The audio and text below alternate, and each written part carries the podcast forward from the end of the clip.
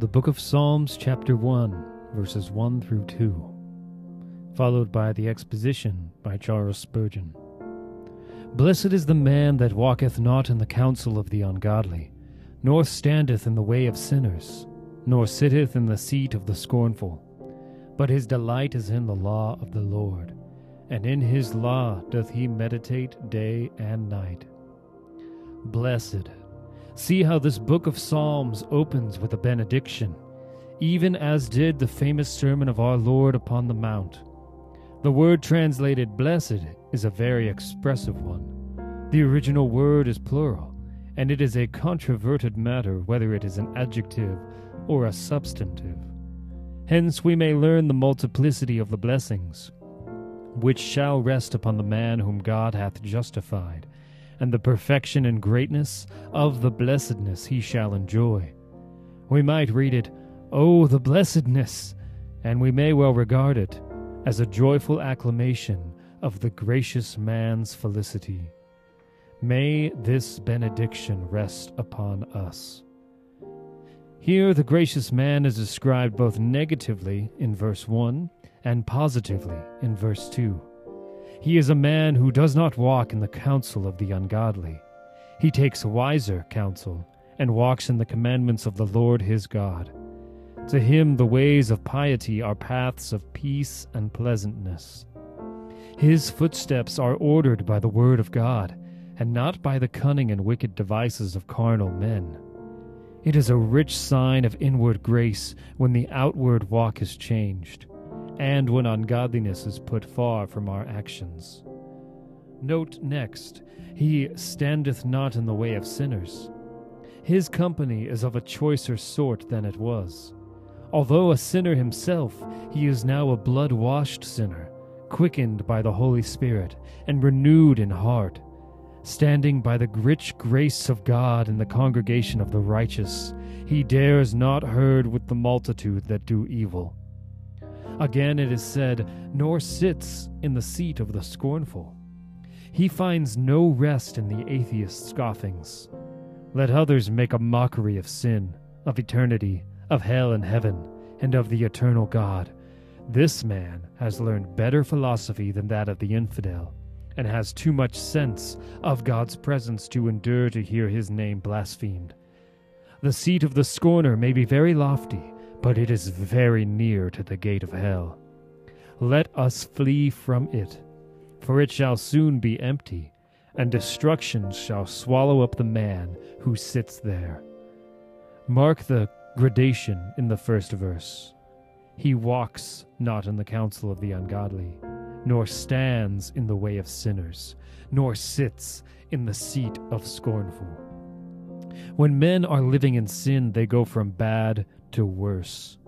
At first, they merely walk in the counsel of the careless and ungodly, those who forget God. The evil is rather practical than habitual. But after that, they become habituated to evil. And they stand in the way of open sinners who wilfully violate God's commandments. And if let alone, they go one step further and become themselves pestilent teachers and tempters of others, and thus they sit in the seat of the scornful. They have taken their degree in vice, and as true doctors of damnation they are installed, and are looked up to by others as masters in Belial. But the blessed man, the man to whom all the blessings of God belong, can hold no communion with such characters as these. He keeps himself pure from these lepers. He puts away evil things from him as garments spotted by the flesh. He comes out from among the wicked and goes without the camp, bearing the reproach of Christ. Oh, for grace to be thus separate from sinners! And now mark his positive character. His delight is in the law of the Lord. He is not under the law as a curse and condemnation, but he is in it and he delights to be in it as his rule of life. He delights, moreover, to meditate in it, to read it by day, and think upon it by night. He takes a text and carries it with him all day long, and in the night watches, when sleep forsakes his eyelids, he muses upon the Word of God. In the day of his prosperity, he sings psalms out of the word of God, and in the night of his affliction, he comforts himself with promises out of the same book. The law of the Lord is the daily bread of the true believer. And yet, in David's day, how small was the volume of inspiration!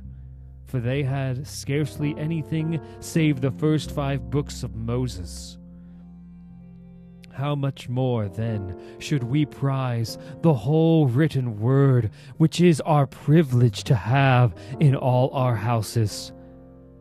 But alas, what ill treatment is given to this angel from heaven? We are not all Berean searchers of the Scriptures. How few among us can lay claim to the benediction of the text? Perhaps some of you can claim a sort of negative purity, because you do not walk in the way of the ungodly. But let me ask you is your delight in the law of God? Do you study God's word? Do you make it the main of your right hand, your best companion, your hourly guide? If not, this blessing does not belong to you. But if this is true of you, if your delight is in the law of the Lord, then this blessing is yours.